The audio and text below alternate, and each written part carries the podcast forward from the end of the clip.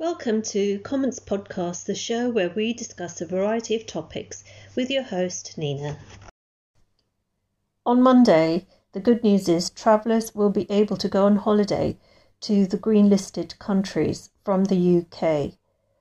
The new traffic light system of red, amber, and green will provide a list of countries which travellers may visit or those which are subject to further restrictions.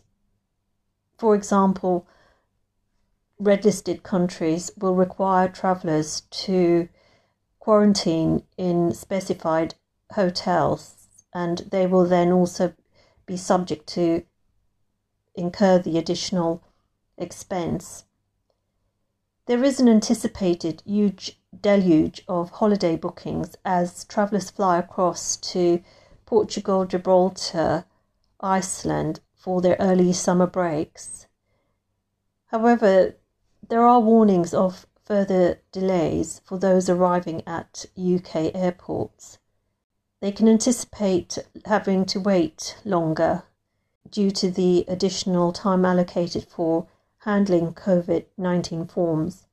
The forms contain information about individuals' recent uh, COVID 19 test results and vaccinations, but the main crux is they need to be checked by border control staff at airports. These will at present be checked manually, causing longer queue lengths. Although airlines, airport management staff have uh, requested installation of uh, digital technology to process the COVID 19 forms. This has not been implemented to date. Demands to install digital technology to process the forms with the installation of automated gates similar to tube train turnstiles reading tickets have not been implemented at the moment, although this may change in due course. As the forms will still be handled by airport staff manually, there is going to be a lot of frustration amongst passengers for the additional time that this incur.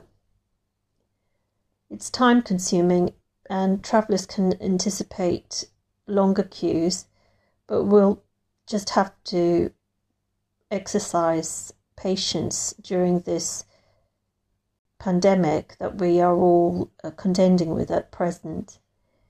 Inevitably, everyone expects changes at uh, airports, and I think many people will be grateful that the uh, travel industry is now opening up and we will be able to go abroad once again.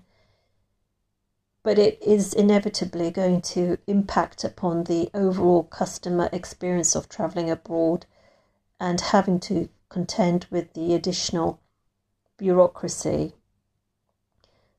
However, provision of investment into digitised systems, for example, the installation of e gates is probably at the moment premature and will probably take a few more months as digital passport certificates and apps are still in the development stages within the UK and Europe as well as other countries.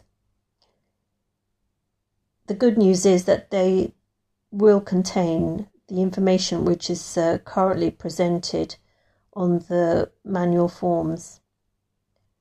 Hopefully, an automated e-gate system of entry and checks will be in place uh, later in the year, at least within the UK.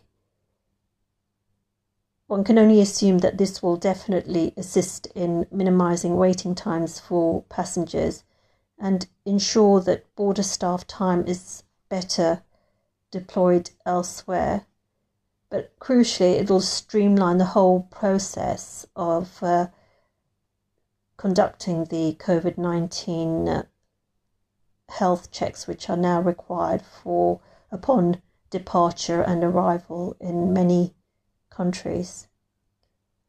overall, I guess many would agree the additional waiting times are only a minor inconvenience for passengers to endure as international travel opens up once again slowly.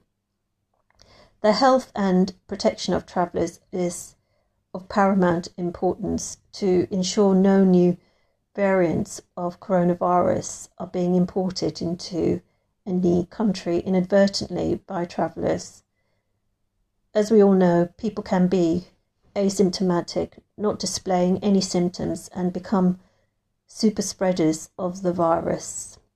Hence, protecting public health is a priority for all governments during a pandemic, as well as ensuring that uh, international travel resumes safely.